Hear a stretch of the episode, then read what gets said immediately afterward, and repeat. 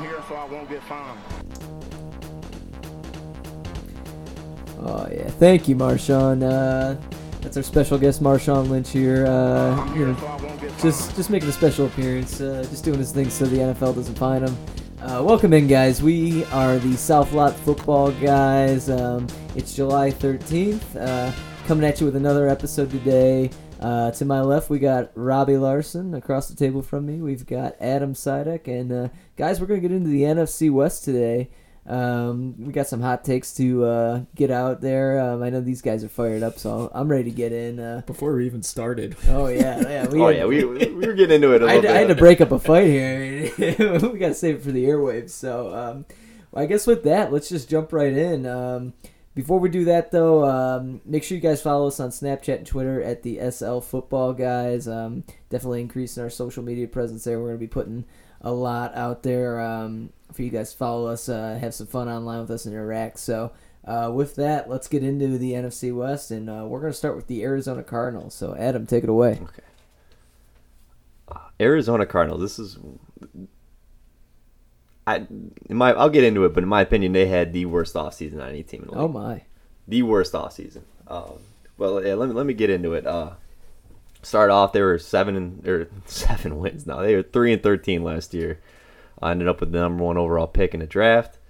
They decided to fire their head coach and then hire Cliff Kingsbury, a coach that has had a lot of really good quarterbacks at college level at Texas Tech. Having said that, his record is under 500 for his entire length of stay at Texas Tech. It's known for the air raid offense. Along with him, they hired defensive coordinator Vance Joseph. Not a bad hire. It'll be interesting to see how he does as being a coordinator now because he sort of failed at being a head coach. As far as their offseason additions go, obviously the biggest one was drafting Kyler Murray, number 1 overall. I think he fits the system that they're trying to run. There's pieces around him other than David Johnson, are meh, and then his... Oh, Larry Fitzgerald's still good. He is. He was bailing out Rosen. I don't think that's a bad starting 2 wide receiver set with Larry Fitz and Christian Kirk. No, not at all. I mean, how many years can you expect this out of Larry continue? Because last year he was pretty good, but yeah. I don't know. I'm not going to question him because he's first ballot Hall of Famer and he keeps doing it. He is. I mean, offensive line is terrible, terrible.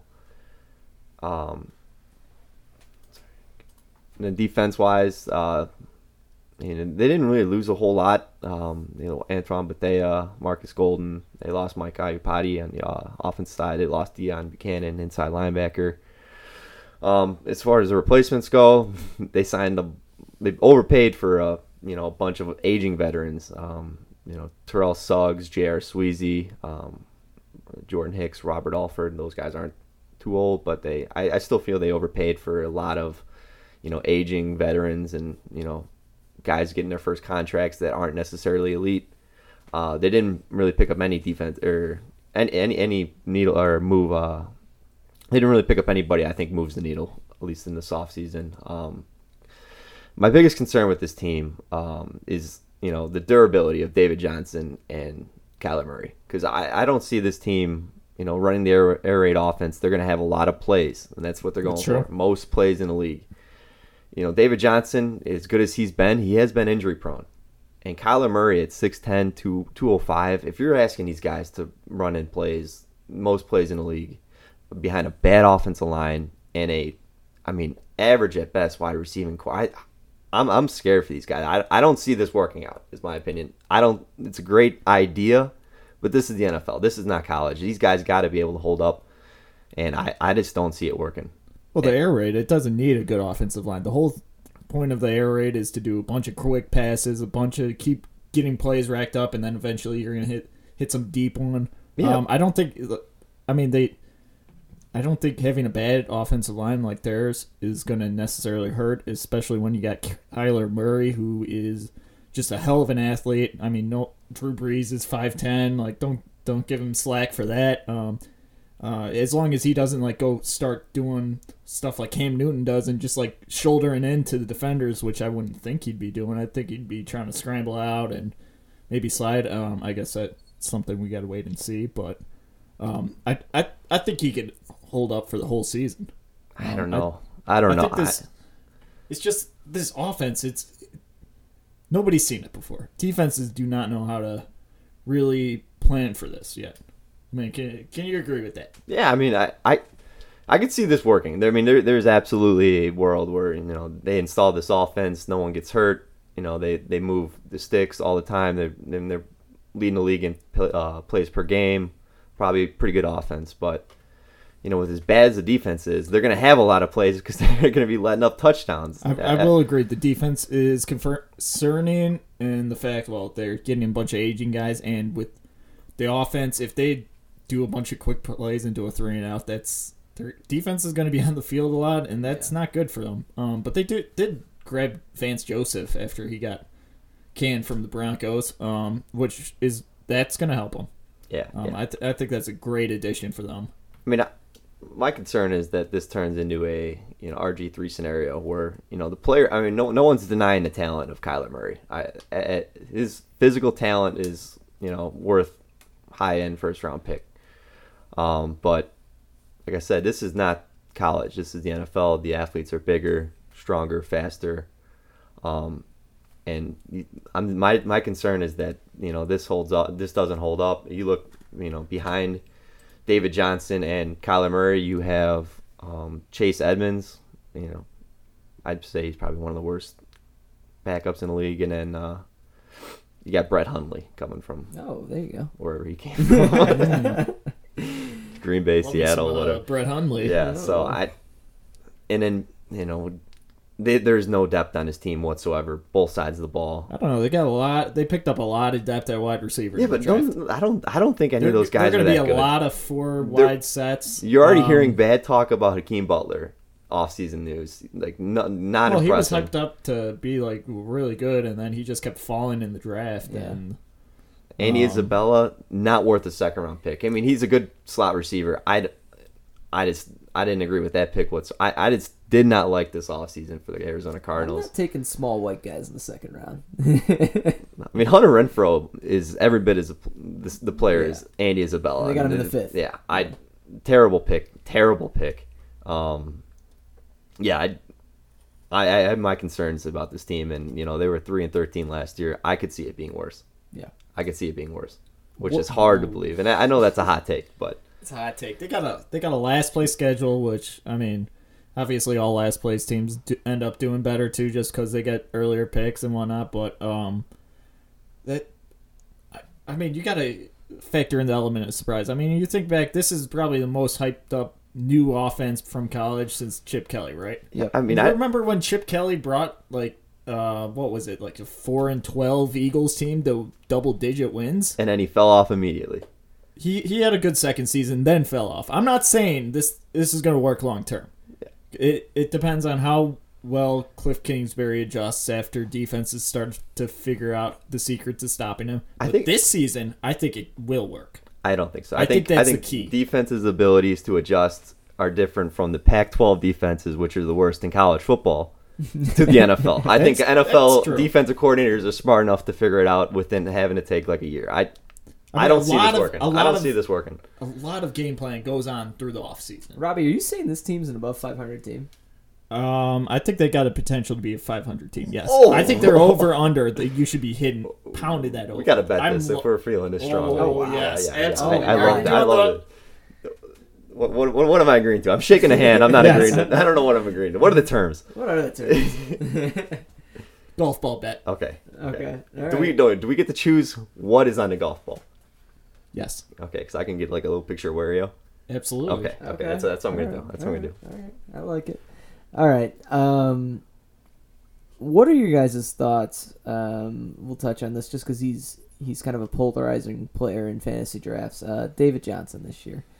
For me, I'm somebody that believes that he should be going like top 6, top 7.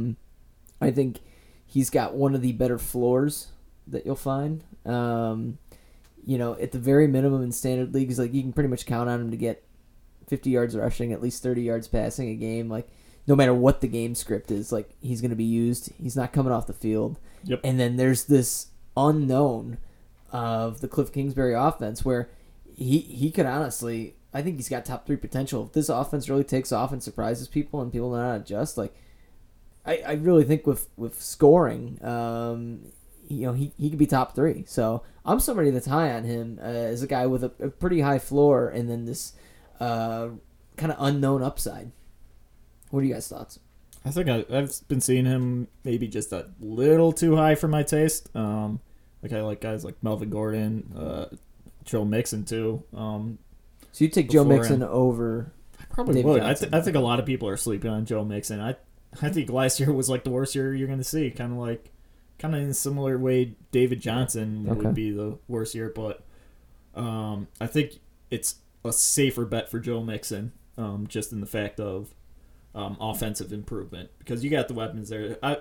Cardinals. I mean, I'm on the side that I believe in them, but there's a good chance that it doesn't work out. But I mean, and when you're looking at first round guys, you kind of want safety more than just trying to shoot for the stars. Yeah, but think about David Johnson last year. Like, when you take out health, right? So he was healthy all year, and if you take out the implication of health, and he's had some not bad injuries, not like a broken wrist, injuries, that stuff that won't affect you long term. Yeah, yeah.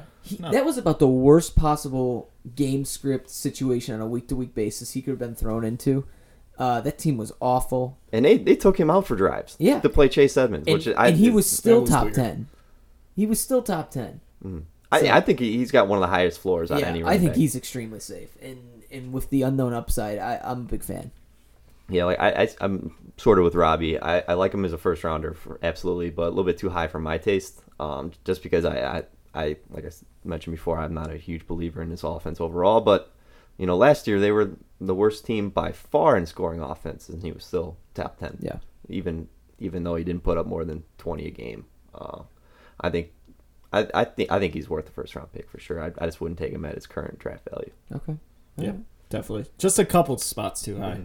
I agree. Yeah, he's going back at like his price tag. So we agree on David Johnson, but we completely disagree on the offense. Well, yeah. So you just believe in Kyler Murray a lot more than I do. Yes. Okay. Absolutely. I mean, you look at rookie QBs like the last couple of years, they've been able to make an impact. I mean, Lamar Jackson, I don't think he can only run. And look what he did with the Ravens last year. Yeah, but they had a good offensive line, and they ran it. And they had a much better defense than the Cardinals. That team was set up for Lamar Jackson. They built that. The biggest problem with their offseason, in my opinion, is they didn't do anything to build this team around Kyler Murray. I mean, they drafted some wideouts they think will help. They didn't have the offensive line. And I mean, the guys they brought in, and not to mention, you know, the best player in their defense, Patrick Peterson, is going to be suspended. I think for this team to be 500 or above, like, everything's got to go right. Yeah. Everything. And I don't know. That's a lot. That's a lot to put on that. I could see them getting 6-7 wins. 7 wins is kind of the ceiling for me. But, I don't know. I don't know about them getting 500 or over. So it'll be interesting to see. I don't know. I think they could steal a couple from some of these other divisional opponents, especially at home. Yeah. Where it's a little more competitive usually. Mm-hmm. They play last place schedule, so who's that? Lions, Giants. Lions, Giants, and they've got. Do they play the NFC South? The Bucks. That'll be a fun one. They play the NFC South, NFC North, or AFC North, NFC South. Yeah, I mean, I'm not liking the AFC North. The Baker-Kyler game. Oh, man. Ooh, I'm interested in that. I like that. Does the NFL know about this? We need to get this on primetime. Dude, I almost guarantee that's a Thursday Night Football game. That seems like NFL Thursday Night Football right there. Let's look it up. Baker-Kyler game. It's an afternoon game. Oh, okay. No. No, come on. That's got to be Thursday night. Is it late in the year? It's December. Oh, good, flex, good. December 15th. I don't know if that's a Sunday or Saturday, but... Okay. The Freddie Kitchens versus Cliff Kingsbury Bowl. Oh, two guys that probably don't deserve to be head coaches right now. Oh, man. God, both those guys have made a lot of money off of Baker Mayfield. Yep. Yeah, both those guys. Oh, man. All right. Do we have anything else to add on the Cardinals? We spent a lot of time on the last place team. Yeah. We spent a lot of time on a 3-12. Good for you, Arizona. All righty. Let's transition into the 49ers. Guys, 49ers last year really kind of ran up against it with the Jimmy G injury. That happened week 3, week 4. Just tough for the team, but I'll be honest with you, I didn't see a star in the making when he was on the board.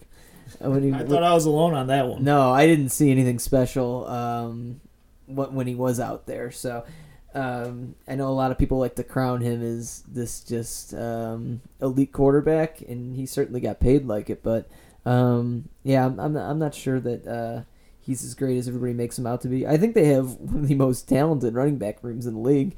I don't know what. Come on. What? Is that your actual take? Oh, okay. I absolutely believe that. Like, I'd second for that. The opposite, I think that you think I believe. Well, okay. In terms of talent, there are four running backs, and I'm going to rank them for you right now. Matt Breida 1, Tevin Coleman 2, Mostert 3, McKinnon 4. Whoa, McKinnon 4, come on. Dude, Jerick McKinnon sucks. Matt Breida is a good running back. He just can't carry a big load. That's all. I mean, neither can Breida either. All right. I mean, Breida did look good last year. I will give him that. I'm ringing the bell. I want you guys to just argue over Jerick McKinnon because this needs to be made public. Jerick McKinnon, he was brought in to play the Devonta Freeman role. He got paid like it.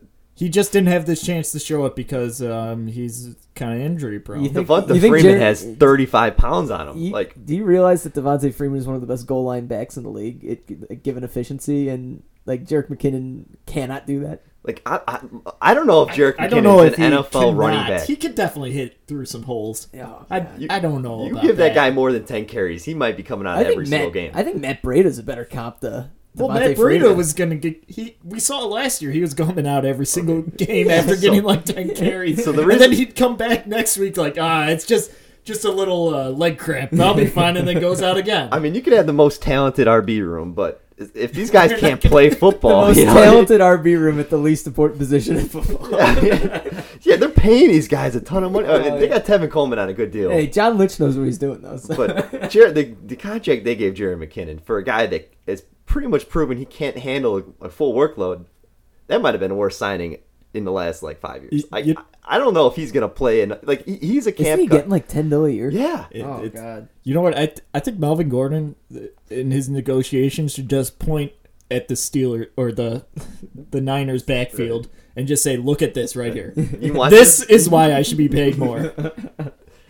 I want the collective sum of all of these guys. Yeah. So I got sidetracked. Yeah. So let's bring it back here. So on the offensive side of the ball, outside of bringing in Tevin Coleman, not a lot of change there, and they probably need a little bit more change than what they did. Offensive line, I think they're good at the tackles, although Joe Staley is essentially old enough to be my granddad right now. McGlinchey on the other side, I like him. He's a good athletic tackle that can get out and help with some of those zone run schemes. The wide receiver room is interesting because it's just hot garbage in my opinion. Even Pettis? People are high on Pettis, and I think somebody's got to be the number one there, but I like Pettis. I don't think it's anything special. I think he's getting way too much hype. I think he's pretty talented. I like Pettis. I think he's getting way too much hype. I don't know if he can stay on the field. Yeah. Why do they keep getting injured guys? Yeah. Why does John Lynch just bring in guys? You could play 8 games this season. That's fine. Yeah. They've got. No, the talent's there. It's just these guys can't play. Yeah. Can't stay healthy. They've got Marquise Goodwin on the other side. Debo Samuel. I mean, yeah, they certainly added a lot in terms of draft picks and free agents to that position. But I don't see I don't see a great wide receiver room there. George Kittle at tight end. You know, he's a guy who had just unbelievable yard after catch numbers for being a tight end. And I wonder if that is something that can be replicated. I think he's a good talent. I don't know that he can do that for another year. Interesting to see. He is going to be working with Jimmy G now, but I almost wonder if that's the best season of his career that we're going to see. Let me ask you guys a question. Yeah. Okay, we saw how many games of Jimmy Garoppolo with the 49ers? So 6 the year before and then 3 last year. So 9 total. How much better did he look than guys like Nick Mullins and C.J. Beathard? Nick Mullins had a low-key decent year as a backup filling in. I'm interested to hear what you guys think, but I didn't see much of a difference in the way the offense ran them, and then just overall quarterback play. Well, the difference is in the paycheck, Adam. I kind of agree with you. Like, I didn't see anything special, and I think, like, I'm going to be clear here, like, Nick Mullins was okay, but he was still very much a bottom third quarterback in the NFL, probably bottom 5.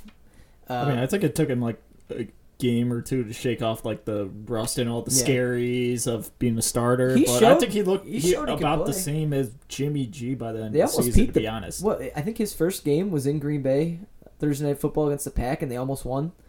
It took like the defense absolutely collapsed, I think, and that's how they lost it. But, I think the real issue with this team is actually on the defensive side of the ball, and I want to get to this. Defense forced 7 turnovers last year. They had 2 interceptions, 5 fumble recoveries. That's it.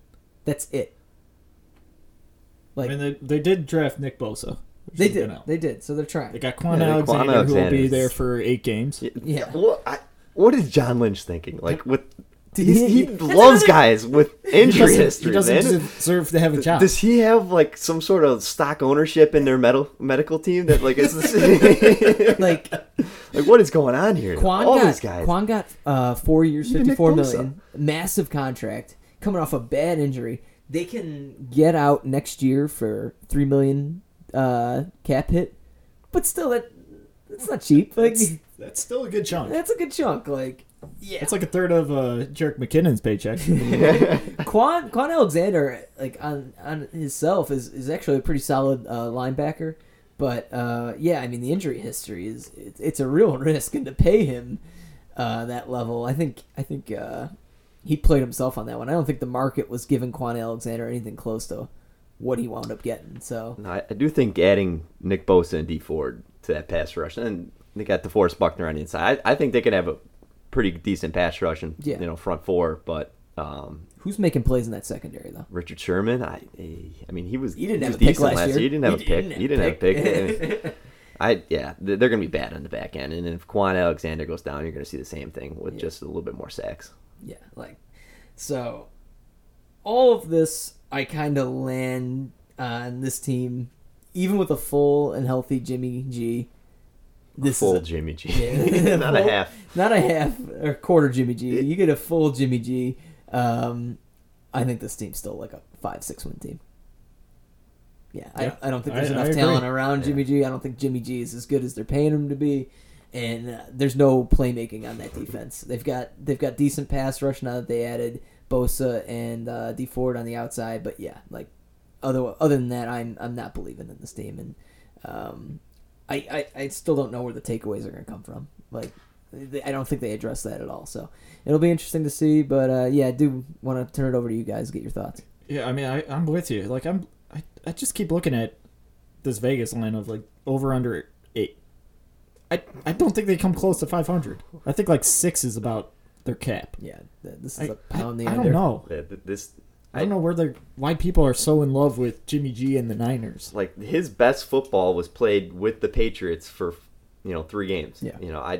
I will say he's a good game manager. Yeah. Yeah, he is. But he's good in the clutch. He deserves to be paid like he should or be treated as this like godsend. I think it's pretty mediocre. I just think, like, the reason you see this sort of stuff with the Niners is it's like this legacy franchise.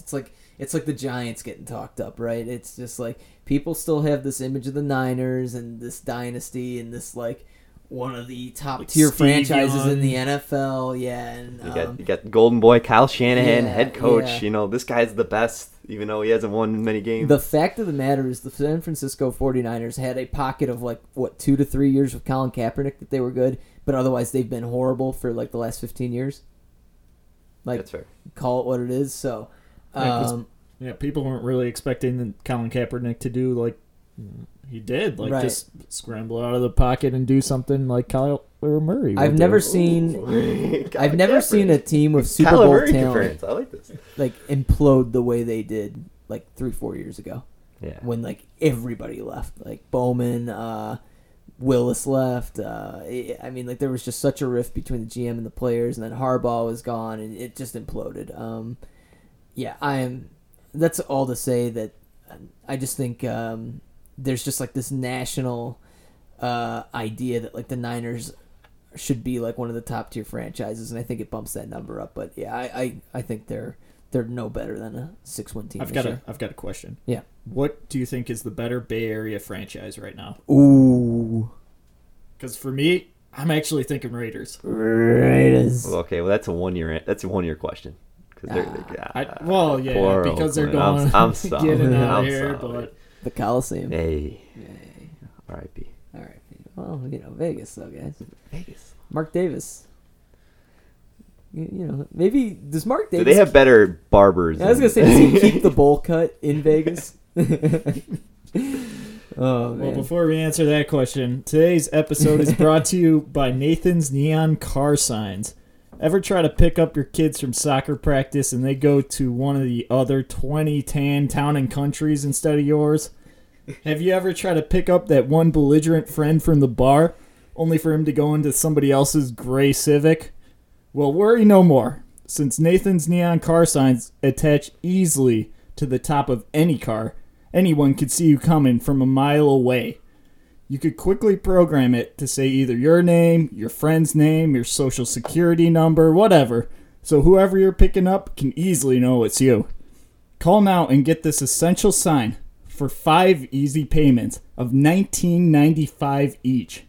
It's an absolute steal that you can't get anywhere else. So call and get your own Nathan Neon Car Sign today. All right, thank you, Nathan's Neon Car Signs. I could see that taking off with Ubers. Oh, you know? You gotta know what car you're getting into. Yeah, they should put the name up of whoever the rider is on Uber. Yeah, they just gotta call Nathan. Yeah. And they're all set. He's a good guy too. Yeah, very good guy. Personally vouch for Nathan. Yeah. You know, he's a good dancer too. Oh, yeah. Very good dancer. All right. Some would call him a dancing man. Let's move on to the Seahawks now, Robbie. What do you got for us? So Seahawks, you got them 10-6 last year. They're always one of the teams that's contending for a wild card or to win the NFC West. Pete Carroll's, you know what you get from him. It's never what he says you get from him, but you could expect to have a pretty strong defense with him. And with this offense, they just want to run the ball, run. I do think. Pete Carroll was on the field for more snaps last year than Doug Baldwin. Pete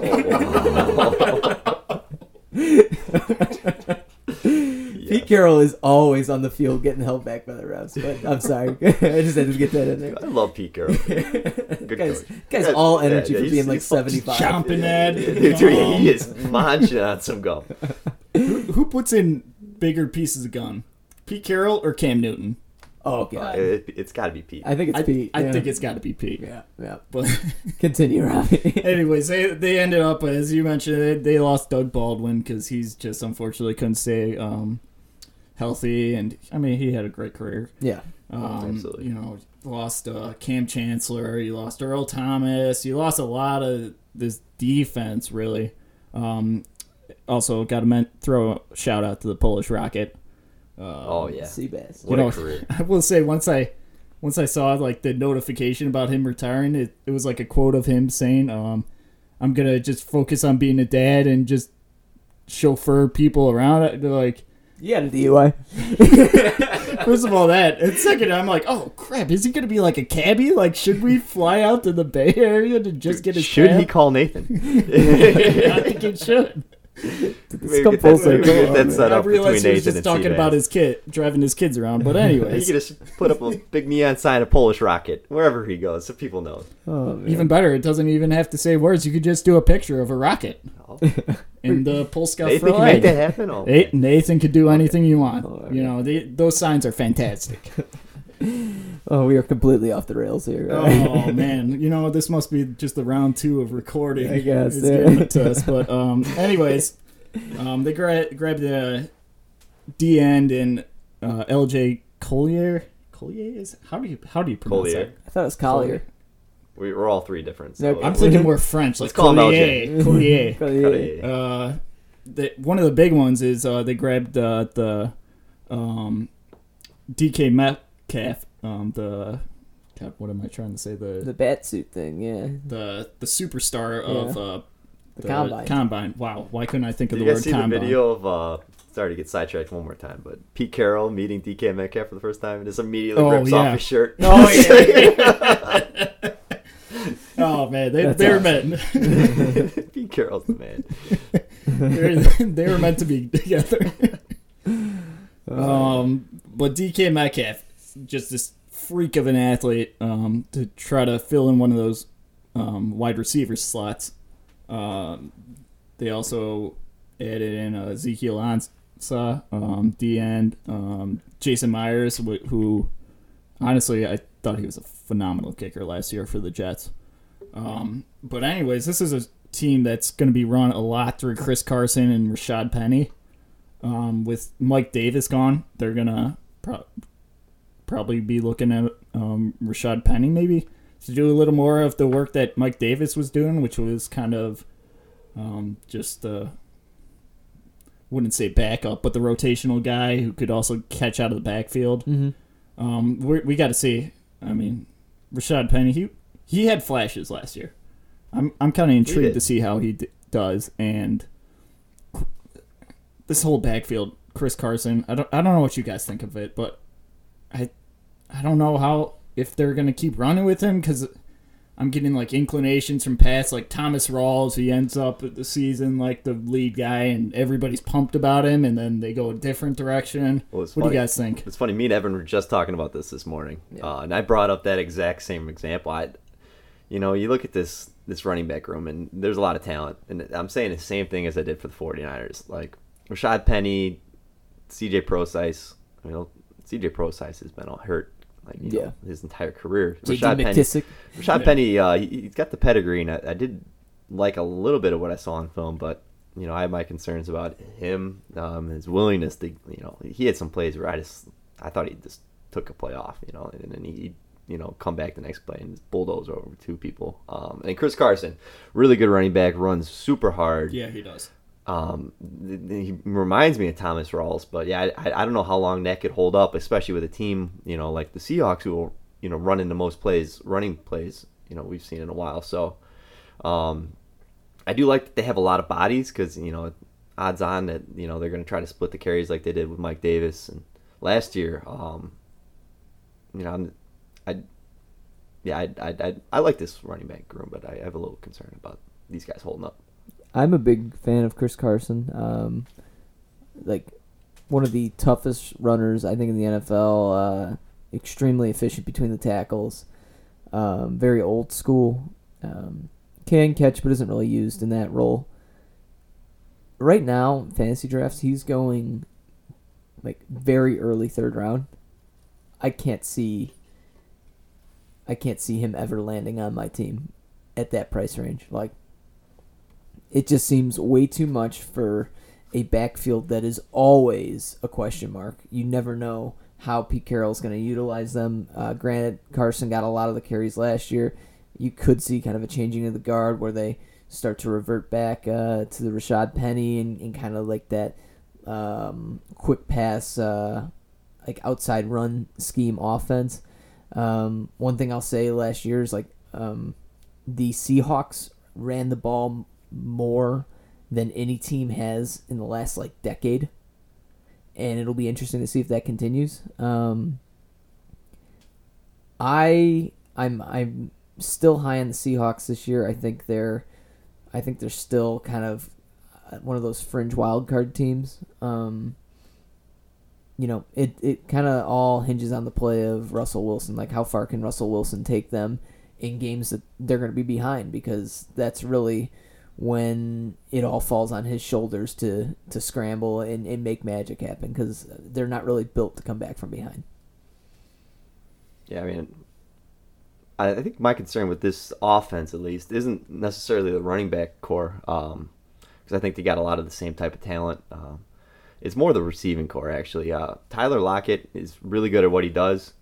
He's a great down-the-field pass catcher. I think, was it Russell Wilson had a perfect passer rating last year, yep, when throwing to Tyler Lockett. So, I mean, no way that hold up. No, but it still shows how good, a duo those two are. But my concern is they brought in DK Metcalf, and they got rid of Doug Baldwin, who's more of their possession receiver. But DK Metcalf is not a possession receiver. He's more like Tyler Lockett, actually, just taller. Like a tall John Brown, where he's got straight. Lockett's going to the slot. I could see that working, but then who do you got on the outside? David Moore and DK Metcalf. I think those are guys that can just run seams and not much else. So I'm worried about defense maybe putting their best corner on Tyler Lockett, say beat us with somebody else. I don't know if they can, but then again, they're a team that runs the ball primarily, so maybe they develop a good play action deep ball game. But I think that's at least rookie season. That's all DK Metcalf's going to be. Yeah, I think DK Metcalf is pretty much going to be a straight line route runner, at least year one. I completely agree with you there.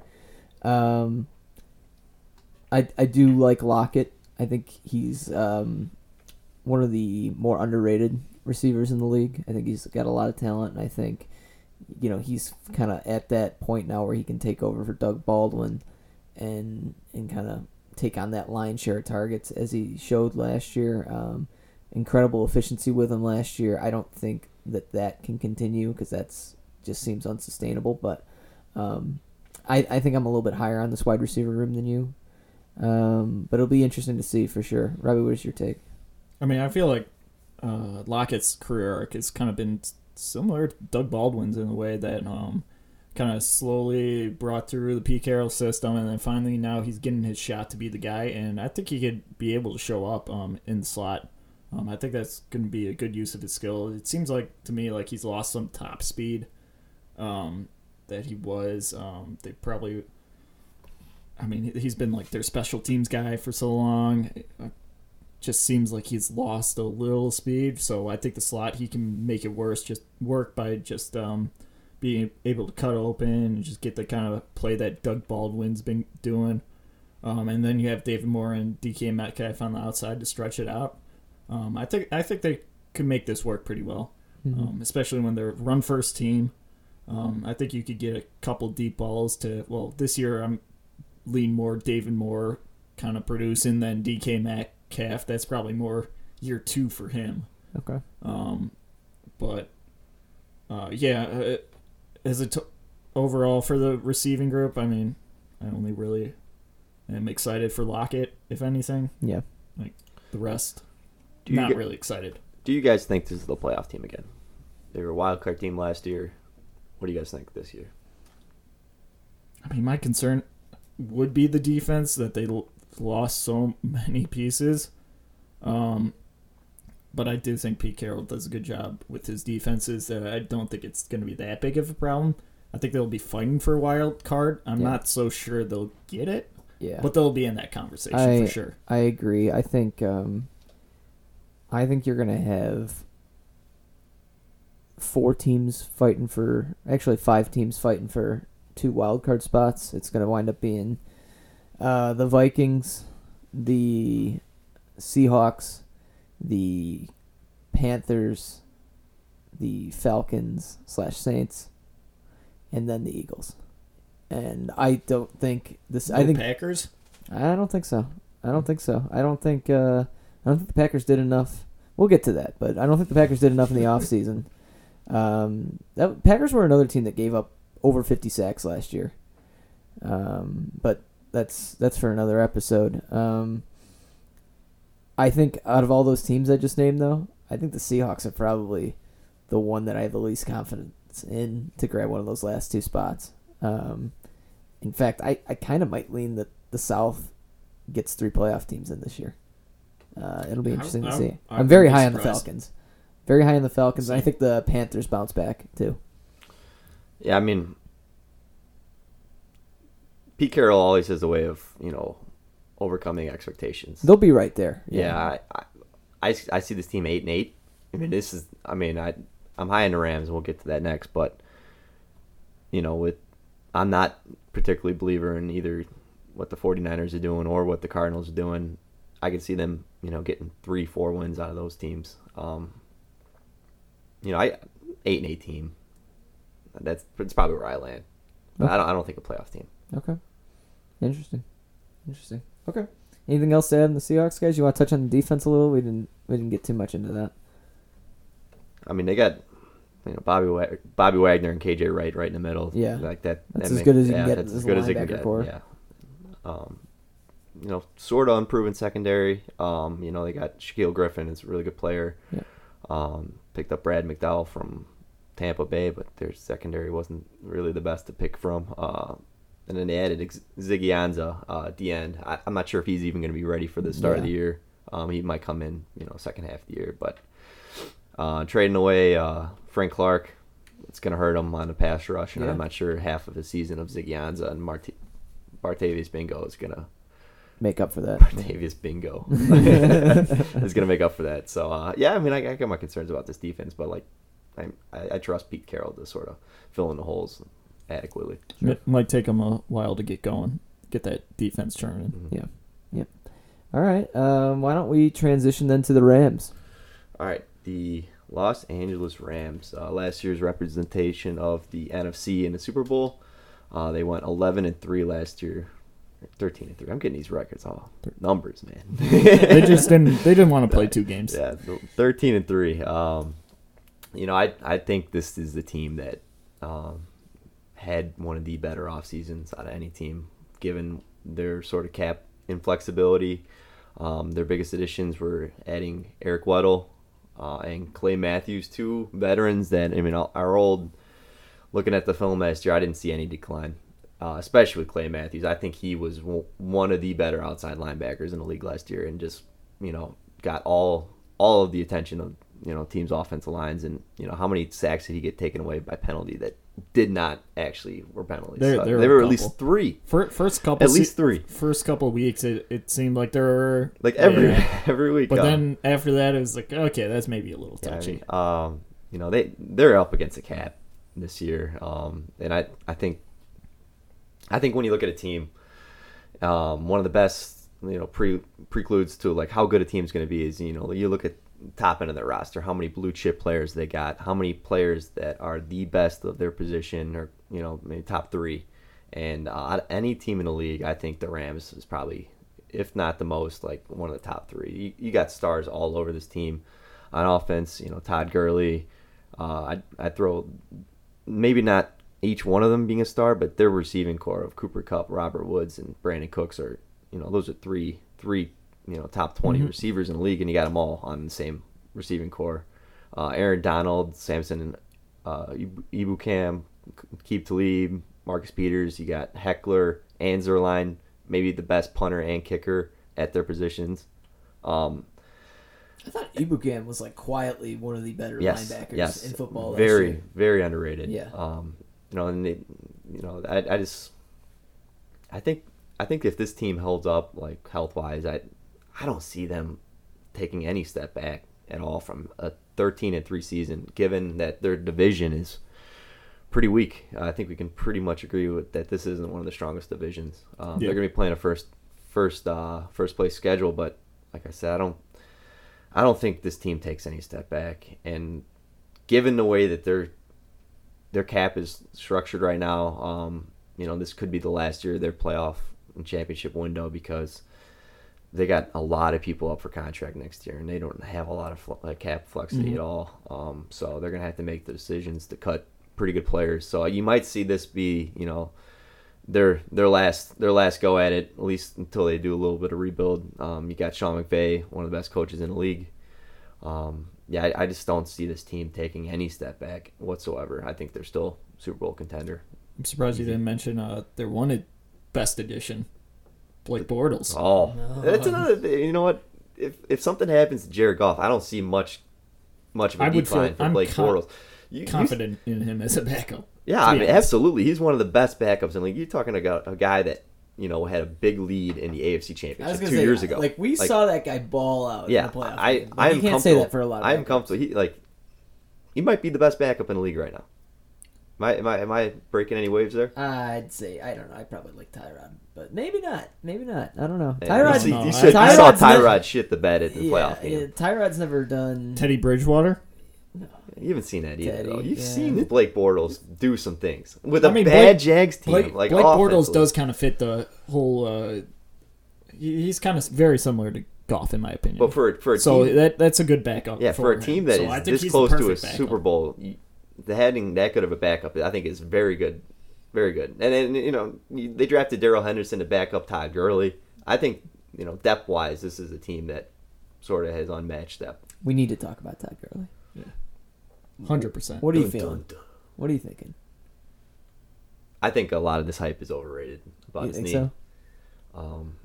And if anything, I think they take away carries, but he's not going to come off the field. They're going to try to keep him healthy, and they want to make sure that he's ready to go for the playoffs.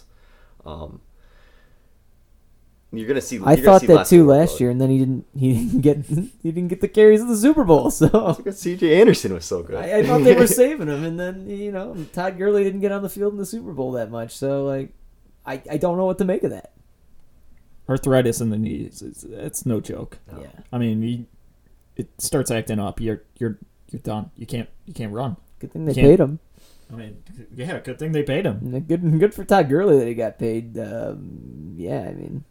That's crazy. I mean, I hope it's just being overblown for the sake of they're just trying to get other teams thinking like, ooh, what are they going to do? Malcolm Brown, Darrell Henderson. Are we going to have to prepare for that? And then the thing I'll say about the Todd Gurley thing is, probably more so of a pain tolerance thing, but on the field, even with the injuries last year, I didn't see too much of a decline. Sometimes, knee injuries, you see it was like a snap count issue. Yeah, you see guys, sort of the talent wise, and speed, shiftiness, ability to cut. You see that decline. I didn't really see that from Todd Gurley, which is a good sign for him. I just think he'll be the same type of talent as he was last year. He's been the number one fantasy football player for the last 2 years. I just think you'll see that same talent, but less of it. Maybe he gets 5 to 8 less touches a game, which I think is a good thing for this team, to be honest. Keep him fresh. Yeah. I don't have a problem. I mean, fantasy-wise, it's going to take a hit on Todd Gurley, but I think he's going to be fine. I think the Rams are going to be fine. Where do you think this team is in its championship window? I'd say towards the end, to be honest. Yeah. I think their window started last year, and with all this, I mean, Sidek mentioned it not too long ago. Their salary cap, it's creeping up on them. They've got a tight window right now. Yeah, I think this might be their best shot at it, though. Yeah. Last year they made it to the Super Bowl, but they had Todd Gurley on the mend. Cooper Kupp was out. I think with the additions they made, they didn't really lose too many people.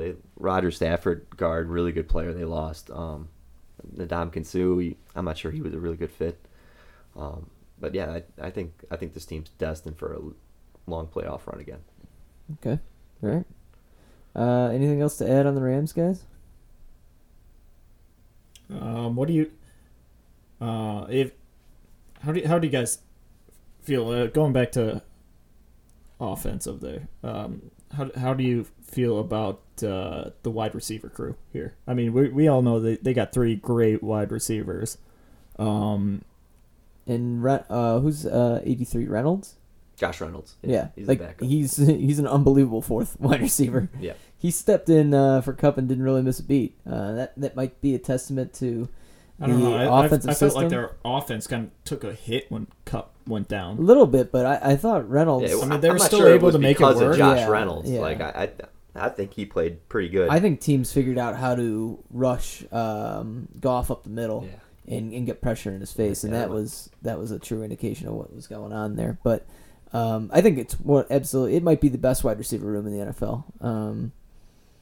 I think you can take all three of those guys in the top 6 rounds of your fantasy draft, and I think they're all going around the same spot. To be honest, and like even like fantasy wise, but outside of that, I think each one of those guys is a better NFL player than their stats say. Yeah. Like Robert Woods is the best blocking wide receiver in the league. He'll pancake guys. I'm still mad. I called the Robert Woods is a good player thing like 4 years ago when he was on Buffalo, and I wanted the Bears to get him so bad. Honestly, like Cooper Kupp's a great blocking wide receiver too. You guys like they have this offense set up to utilize the strengths of their players more so than any team. Like even Jared Goff, I think we can sort of agree that he probably isn't an MVP type talent, but he was in the MVP race last year for most of the year until sort of the Bears figured out how to limit him. But I like this wide receiving core. Yeah, absolutely, for sure. All right, why don't we get into some of the over-unders? All right, so some of the over-unders we got. We're going to start back at the Arizona Cardinals at 5. I think, Sidek's going a little under, right? Under. I don't know. I'm still pounding that over. I think they could easily get 6. At 5, I will take the over.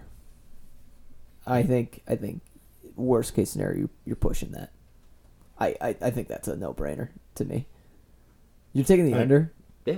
Oh, man. I mean, I understand it's not a popular take, but a lot of things have to go right for this team to be, 6-1 team. They didn't add any talent besides Kyler Murray. They were a 3-13 last year.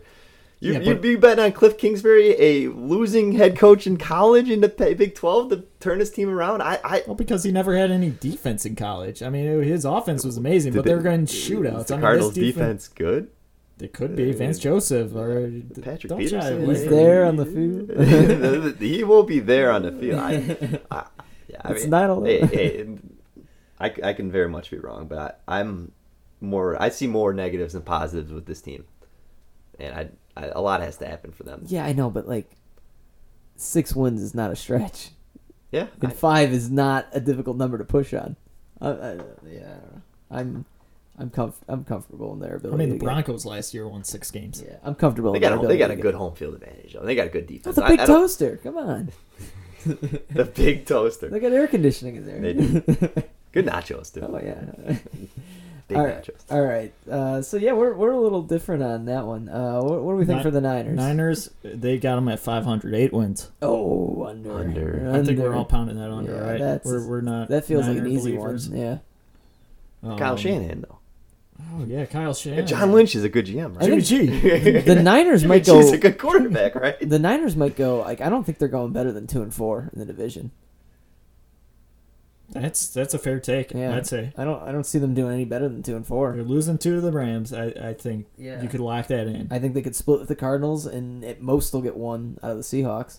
Yeah, agreed. I agree with you. Agreed. Yeah, that just makes it tough for them. Yeah.